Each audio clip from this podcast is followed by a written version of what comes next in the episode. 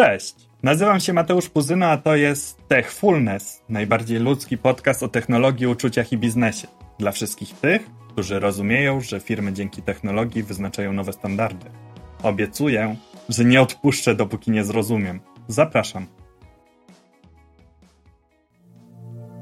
W czasach niepewności, wzrostu konkurencyjności, modyfikacji uległy warunki, w jakich pracujemy czy nawiązujemy relacje. W związku z tym zmienia się również rola lidera i wyzwania, które przed nim stoją. O przywództwie przyszłości rozmawiam z Wiesławą Czarnecką-Stańczak, People and Organization Director w Siemens Polska. Techfulness. Technologia, uczucia i biznes. Dzień dobry, Wiesiu. Cześć. Ja się bardzo cieszę, że udało nam się dopiąć termin i że zgodziłaś się przyjść do naszego studio. Dlatego się cieszę, bo mam przed sobą liderkę przez duże L, z którą porozmawiam o tym przywództwie przyszłości. Powiedz, dlaczego my w ogóle rozmawiamy dzisiaj o przywództwie przyszłości? Bo myślę, że ta przyszłość jest istotna z perspektywy już tu i teraz. Czyli właśnie dlatego mówimy o przywództwie przyszłości, bo nie można na tę przyszłość oddziaływać dopiero w czasie przyszłym. Trzeba zacząć myśleć o niej już teraz i pewne działania podejmować już dziś, po to, żeby móc w jakiś sposób na nią wpływać albo ją kształtować. No właśnie, bo możemy albo być takim biernym odbiorcą tego, co nas czeka, albo, tak jak powiedziałaś, kształtować tą przyszłość. I do tego nam potrzebni są liderzy. Absolutnie. A czym taki lider różni się od menadżera tak konserwatywnie rozumianego? Myślę, że największa różnica polega na tym, kogo on potrzebuje do tego, żeby tym liderem być. Myślę, że taki tradycyjnie pojmowany menadżer potrzebował do tego właściwie tylko siebie. Ja często taką troszeczkę tęsknotę wyczuwam w niektórych wypowiedziach, które słyszę nawet dzisiaj w organizacji, do takiego menadżera, do takiego lidera, bo często się także w taki sposób taką osobę określa, która wszystko potrafi, wie wszystko, potrafi podjąć każdą, nawet najtrudniejszą decyzję samodzielnie, do której zawsze można iść i ona zna odpowiedź na każde praktycznie pytanie. Mało tego, wszystko wie po prostu. Taka osoba ma na sobie w związku z tym duży ciężar takiej odpowiedzialności i myślę, że jest to po prostu szalenie trudna robota, tak rozumiana. Wiesz, ja jak tego słucham, to tak sobie myślę, że nawet jest to niemożliwe. Dzisiaj wszystko się tak dynamicznie zmienia. Te warunki, w którym prowadzi się biznes, są tak szybko zmienne i tak nieokreślone, że trudno szukać eksperta, który będzie na tym piedestale stał i przewodził tym ludziom, bo on po prostu nie nadąży. To prawda, tylko myślę, że często menadżerowie właśnie tego typu odpowiedzialność sobie w jakiś sposób przypisują, albo tak pozycjonując niejako swoją rolę, tak ją opisując i tak definiując własną odpowiedzialność, trochę sami się skazujemy na wielką frustrację, bo to, o czym mówisz właśnie, czyli to, że mamy coraz to więcej informacji, wiele zmiennych, wiele pól i ekspertyzy, na których musielibyśmy się znać, żeby te decyzje podejmować dobrze i szybko, że właściwie to powoduje, że ta w takim starym stylu, kiedyś określona praca czy taki zakres obowiązków liderskich jest właściwie nie do utrzymania. To w takim razie, czym taki lider różni się od menadżera? No właśnie, różni się sposobem, w jaki działa.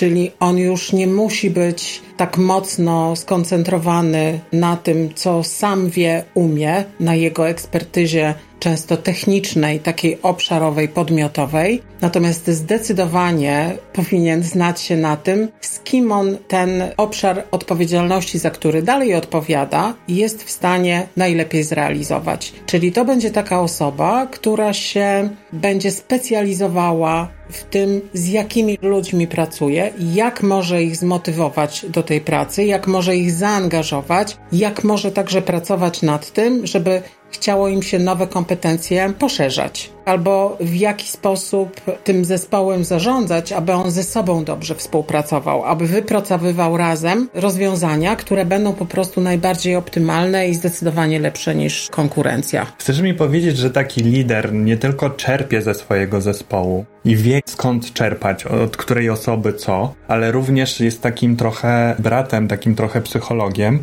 bo też wie jak z każdą swoją osobą z zespołu rozmawiać. Na pewno. Największym takim polem ekspertyzy liderskiej jest po prostu sposób oddziaływania na ludzi i skuteczność oddziaływania na tych ludzi. A żeby oddziaływać, trzeba umieć postawić diagnozę, czyli trzeba wiedzieć, podobnie jak w technologii, podobnie jak w medycynie, właściwie w każdym obszarze, żeby umieć coś zrobić, trzeba na początku wiedzieć, od czego startujemy, czyli co jest do zrobienia. I każdy z nas wie, albo często może nie wie, nie zdaje sobie z tego sprawy, natomiast właśnie dobry lider jest w stanie taką diagnozę zrobić razem z człowiekiem, z którym pracuje, na okoliczność tego, co go motywuje do pracy, co lubi najbardziej, co go uskrzydla w tej pracy. Co powoduje, że on tu będzie chciał spędzać dużo czasu i naprawdę będzie to dla niego czysta radość, a nie tylko i wyłącznie przyjście po to, żeby po prostu zarobić tę miesięczną pensję tak sobie myślę, czy taki lider, jak buduje swój zespół, bo teraz te zespoły są rozproszone, często na potrzeby danego projektu konstruujemy dany zespół, to czy on dobiera ludzi pod kątem tego,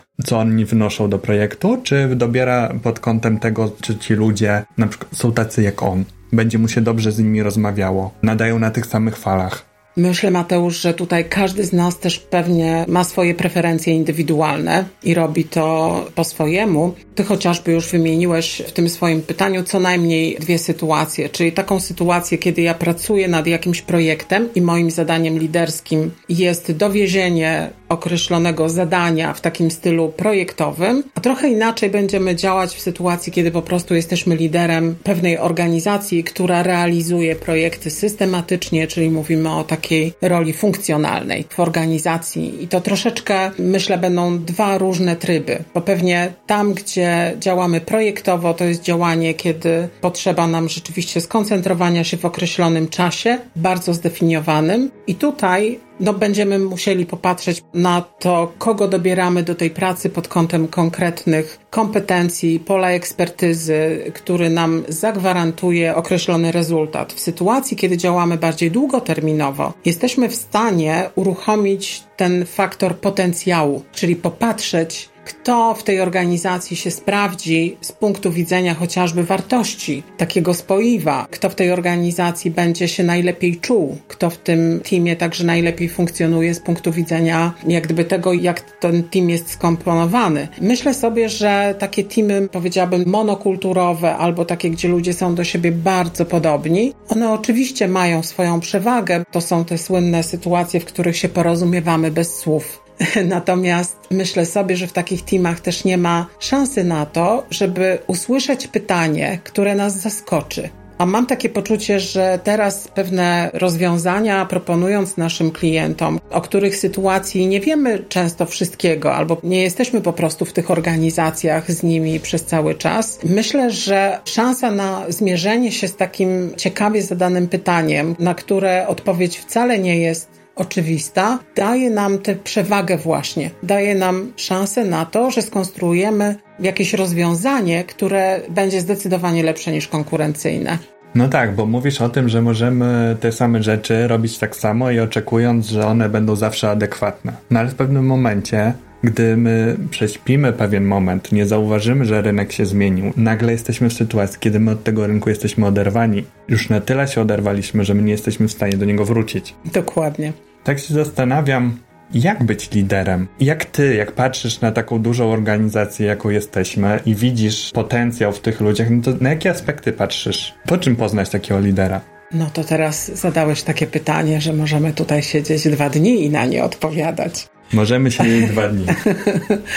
Natomiast ja często, w, szczególnie w takiej mojej pracy jako mentorki w organizacji, mam szansę spotkać się z ludźmi, którym jak zadaję takie pytanie, ale właściwie dlaczego ty jesteś liderem? To oni mają wielką trudność, żeby na to pytanie odpowiedzieć albo mają wielką łatwość i wtedy pada taka odpowiedź, no bo to jest właściwie jedyna rzecz, którą mogłem robić, będąc na przykład ekspertem. Dalej nie było już dla mnie ścieżki rozwoju. Jedyną ścieżką była ścieżka liderska. I to są często takie sytuacje, w których nie chcę tego w żaden sposób oceniać. Natomiast myślę, że wtedy mamy do czynienia z taką sytuacją, kiedy musimy się jakoś zmagać z taką wielką frustracją, bo się okazuje, że to, co było fajne w tej ścieżce eksperckiej, nagle nie odnajdujemy tam niczego już na ścieżce liderskiej, że to jest zupełnie inna robota.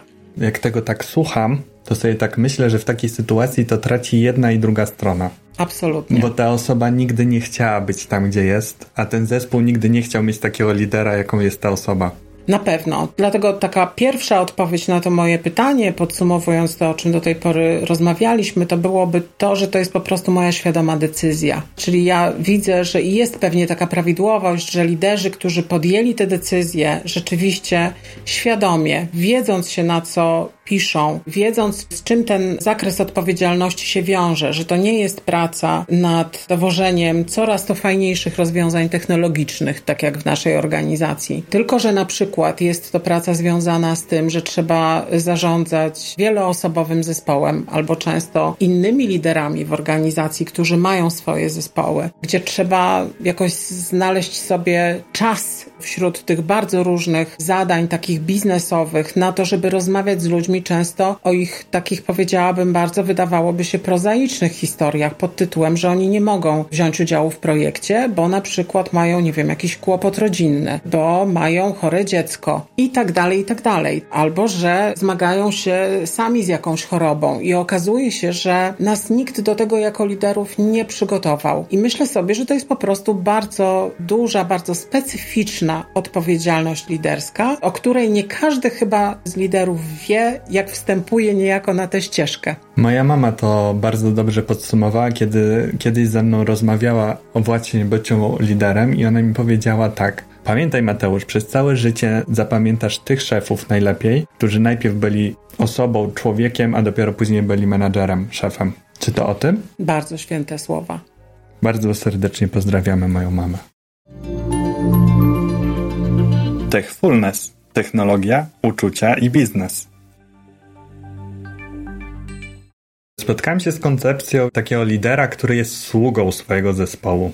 O co w niej chodzi? Tak, tak zwany servant leadership. To taka koncepcja, w której to, co z mojego punktu widzenia interesujące, to właśnie zupełnie inna pozycja tego lidera, który już nie stoi na postumencie, który nie jest właśnie na początku, który nie jest taką gwiazdą. To jest taki lider, który pracuje w tle, jest bardziej ze swoimi ludźmi i właściwie tą swoją aktywność koncentruje na tym, aby zapewnić ludziom jak najlepsze warunki pracy. Nie w znaczeniu takich warunków materialnych, natomiast myślę, że to, co jest taką najistotniejszą, jego funkcją to jest chociażby zabezpieczenie takiego poziomu psychologicznego bezpieczeństwa. Takie tworzenie kultury, w której ludzie mogą popełniać błędy, ale to ich w związku z tym mobilizuje do eksperymentowania, pomaga myśleć kreatywnie, gdzie ludzie fantastycznie ze sobą współpracują, dlatego że on właśnie bardzo umiejętnie facylituje pracę tego zespołu. Także motywuje, namawia do współpracy, a nie buduje atmosfery, która powoduje konkurencję wewnętrzną. To jest jakby koncepcja, która w takim czystym znaczeniu, myślę, że my tutaj szczególnie chyba w Polsce mamy z nią kłopot, ponieważ taka pozycja lidera, a już na pewno terminologia, w której się o niej mówi, trochę się kłóci z tą gwiazdorską stylistyką. Natomiast z punktu widzenia kompetencji, które ze sobą niesie, jest naprawdę bardzo istotna. I tak jak rozmawialiśmy o przywództwie przyszłości, to ja myślę, że z tej koncepcji naprawdę wiele, wiele mamy do zaczerpnięcia.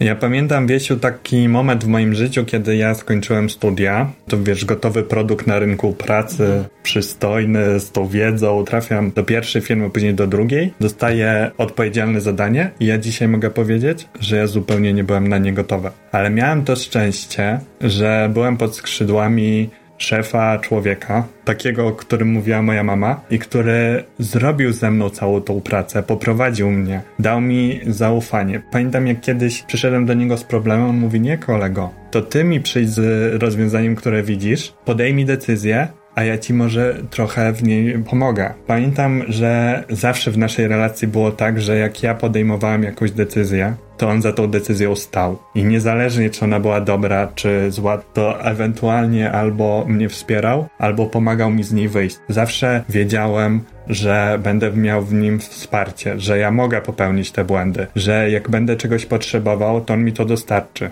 Mówię tu o Marku Tobeczellim. Dziękuję Ci, Marku. Czy to jest właśnie o tym? Jest bardzo o tym. Jest o tym, bo zobacz, powiedziałeś o zaufaniu i myślę, że Marek był właśnie takim przedstawicielem szkoły liderów, którzy dają zaufanie od pierwszego dnia. Czyli ten kredyt jest i potem może się w przypadku, no nie wiem, powtarzających się błędów tylko uszczuplać. Natomiast są tacy liderzy, u których się to zaufanie buduje, czyli nie ma go na początek, natomiast ono może z czasem ewentualnie wzrosnąć. To tutaj oczywiście nasz wybór także jest indywidualny, mnie jest także bliżej do takiego modelu, kiedy to zaufanie jest od początku, bo to po prostu ma szansę zbudować zdecydowanie większe zaangażowanie od samego początku. Jeżeli to jest tak, że ja jako osoba, która pracuje z liderem, mam szansę samodzielnie podejmować decyzje, to trudno mi się wtedy w stosunku do własnej decyzji w jakiś tam sposób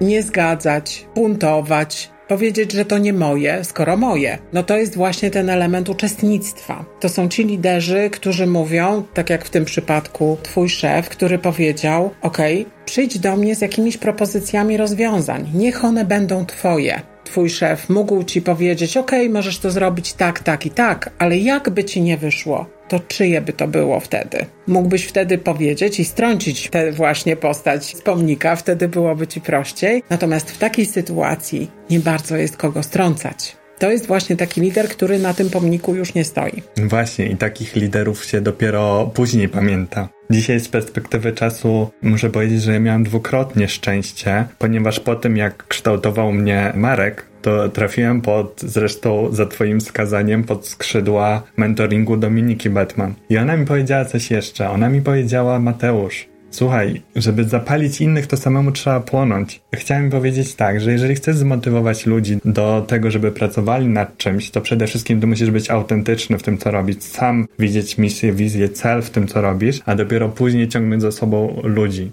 Czy taki lider to też lider, o którym rozmawiamy? Tak, to jest ten element takiej wizyjności, czyli tego, na ile ja mogę ludzi zainspirować tym myśleniem. Są liderzy, którzy robią to na bardzo różny sposób. I ja myślę, że jednym z tych sposobów jest to, żeby być osobą bardzo widocznie zaangażowaną, która po prostu jest bardzo przekonana do tego pomysłu, a są tacy liderzy, którzy myślę raczej chętnie słuchają innych, wyciągają jak gdyby to, co może być ewentualnie pewną częścią wspólną i powodują, że ludzie jak gdyby w tej dyskusji dopracowują się jakiegoś rozwiązania i wtedy rzeczywiście jest ten moment na takie wspólne zaangażowanie i bronienie jak gdyby tej koncepcji, czy jakby taką wspólną pracę nad tym, żeby to się udało i żeby to dowieść. Ja myślę, że takim wspólnym mianownikiem jest po prostu taki rodzaj, nie wiem, spójności, niezawodności, takiej też ludzkiej uczciwości że ja mogę na kogoś liczyć, mam zaufanie, czyli tak jak daję zaufanie jako lider innym osobom, które przyjmuję do zespołu, tak też te osoby ufają mnie, że ja ich nie zostawię, nie wiem, w trudnym momencie w projekcie, gdzie będą w stanie po prostu liczyć na mnie. Ja pamiętam, że Mateusz Puzyno stał się w pełni odpowiedzialnym pracownikiem w pewnym momencie i to był moment przełomowy, w którym ja uświadomiłem sobie, że tak naprawdę ja nie jestem sam, że ja mam wsparcie tego zespołu, że ja mam wsparcie tych moich liderów, menadżerów, że ja mam naprawdę dobre zaplecze za moimi plecami, z których wystarczy, że skorzystam. I ja pamiętam, że to był moment, w którym ja po prostu przestałem się bać zacząłem kreować tą przyszłość, tak jak to powiedziałaś. No ale rozmawiamy o liderze, o tym, że jest to osoba bardzo pożądana. Ale czy to jest sam blask? Czy to są same zalety? No, gdyby tak było, pewnie mielibyśmy tutaj kolejkę takich, którzy są gotowi do tego, żeby liderami zostać. Podczas kiedy myślę, że jak już ta pierwsza refleksja zakiełkuje, jak już rzeczywiście wiemy, co chcemy robić, to też mamy bardzo często świadomość tej trudności tego zadania. I to, o czym wspomniałeś, Mateusz, czyli że to jest blask. Pewnie różne te blaski są i w różnych miejscach można je lokalizować dla mnie na przykład wielkim blaskiem jest to, że widzę, jak ludzie, z którymi pracuję i którzy są w moim zespole, fantastycznie się rozwijają I to jest tak, że robią coraz trudniejsze rzeczy samodzielnie, natomiast mam takie poczucie, że te cienie także są. I myślę, że bez względu na to, jak bardzo jesteśmy liderami, którzy angażują swoich ludzi, którzy pracują razem ze swoimi teamami, to myślę, że są takie okoliczności, w których jako liderzy zawsze pozostaniemy samotni. Co masz na myśli? O jakiej samotności mówisz? Myślę o takiej samotności podejmowania różnych trudnych decyzji, które w organizacjach czasami musimy podejmować, bo to są na przykład decyzje ekonomiczne związane z restrukturyzacjami. Także decyzje, które wydawałoby się, że są tylko finansowe, ale one zawsze finalnie gdzieś mogą się odbijać na kształcie naszego zespołu. I tych decyzji nikt nie podejmie za nas i to one zawsze będą naszymi decyzjami. Myślę też, że to są takie sytuacje, w których, mm, w których właśnie może się nam zdarzyć taka sytuacja utraty zaufania do kogoś, z kim pracowaliśmy. I z tym także będziemy w jakimś sensie sami. To były nasze decyzje personalne, to była nasza relacja, którą budowaliśmy przez lata, i mam takie poczucie, że to są właśnie te momenty, w których sobie zadajemy pytanie, czy to jest na pewno właściwa ścieżka. A czy Lider ma chwilę zwątpienia, słabe dni, czy nie ma? Tak, teraz pytałeś, jakby to był właściwie taki heros, tutaj zupełnie Iron Man albo nie wiem kto jeszcze, w zależności jest? od tego, w którym jesteśmy uniwersum. Myślę, że nie. Myślę, że nie. Ja myślę, że podstawową taką truizm będzie, ale chciałabym powiedzieć, że lider też człowiek. Lider też człowiek. Mało tego, to jest osoba, która poza tym, że żyje swoją robotą organizacyjną, to ma też po prostu swoją rodzinę, ma swoich przyjaciół, ma swoje pasje i ma także te szanse no, być po prostu szczęśliwą albo niezbyt szczęśliwą osobą w życiu. Myślę, że to tak jak każdemu z nas po prostu gdzieś te wątki się łączą, więc na pewno nie mamy wiele wspólnego z Ironmanami. No wiemy już, że ten lider to także człowiek z tymi swoimi całymi blaskami, ale też z tymi swoimi wszystkimi wadami. No i w pewnym momencie przychodzi taki czas, kiedy ten lider ponosi porażkę. Tak. I myślę, że tutaj o jakości lidera świadczy między innymi to, jak szybko i w jakim stylu on się z tego jest w stanie podnieść. Zawsze możemy popełnić błąd przy podejmowaniu decyzji. Natomiast istotne jest to, ile się z tego nauczymy i czy to nam się przydarzy drugi raz, czy nie. To zresztą bardzo podobnie jak w innych obszarach. Istotne jest to, że po pierwsze rozumiemy to, co się wydarzyło, czyli znowu wracamy do refleksji. Po drugie, jesteśmy w stanie to przeanalizować i nie usiłujemy się w tym wybielić, czyli zepchnąć z siebie odpowiedzialność. Natomiast rozumiemy, jaką w tym odegraliśmy rolę, co nam w tym przeszkodziło, co nam pomogło, i im mocniej jesteśmy w stanie im jak gdyby głębiej jesteśmy w stanie te refleksje przeprowadzić, im jesteśmy w tym procesie bardziej uczciwi w stosunku do siebie, tym większa szansa na to, że się czegoś w tym procesie nauczymy. Myślę, że także dużą rolę w tym może odegrać nasz zespół albo osoby, z którymi współpracujemy, bo często sami nie będziemy w stanie na to jakoś zwrócić uwagi. Może to być nasze martwe pole. Natomiast dostając feedback, dostając informacje zwrotne, zwrotną, mamy szansę dowiedzieć się właśnie tego, z jakiego powodu nam się coś nie udało. Wspomniana Dominika Betman powiedziała mi coś jeszcze, że Mateusz, jeżeli ty chcesz być dobrym liderem, to ty najpierw zacznij od siebie. Poznaj samego siebie, a dopiero później wejdź w te buty. Jak ja to usłyszałem, to zaraz za tym poszła kolejna fraza, tylko pamiętaj, że samoświadomość to jest taka studnia, do której wpadniesz, to już nigdy z niej nie wyjdziesz i nie będzie zwalania winy na kogoś innego, tylko będziesz sam z tym. Techfulness. Technologia, uczucia i biznes. Zawsze na końcu mojego programu proszę o takie podsumowanie, taką dobrą radę cioci Wiesławy do naszych liderów przyszłości. No to nie wiem, jak ja się w tej roli cioci znajdę, natomiast myślę, że to, czego ja się osobiście nauczyłam i to nie tylko i wyłącznie z własnego doświadczenia, ale także dzięki temu, że chociażby spotykam się w procesach mentoringowych z różnego rodzaju liderami, z różnych organizacji, bo nie tylko i wyłącznie z naszej. Natomiast ja bym to chyba podsumowała w takich trzech podstawowych punktach. Po pierwsze, wiedz, co robisz wstępując na ścieżkę. Czyli niech to będzie Twoja motywacja, to chcę powiedzieć przede wszystkim. Natomiast niech to będzie świadoma decyzja. I to jest podstawowa kwestia, bo tylko i wyłącznie wtedy mam szansę rzeczywiście przygotować się do tej roli. I to jest drugi punkt, czyli przygotuj się jak tylko możesz przed, czyli fajnie jest przygotowując się do tej roli popróbować jej w jakimś mniejszym zakresie. Być może zanim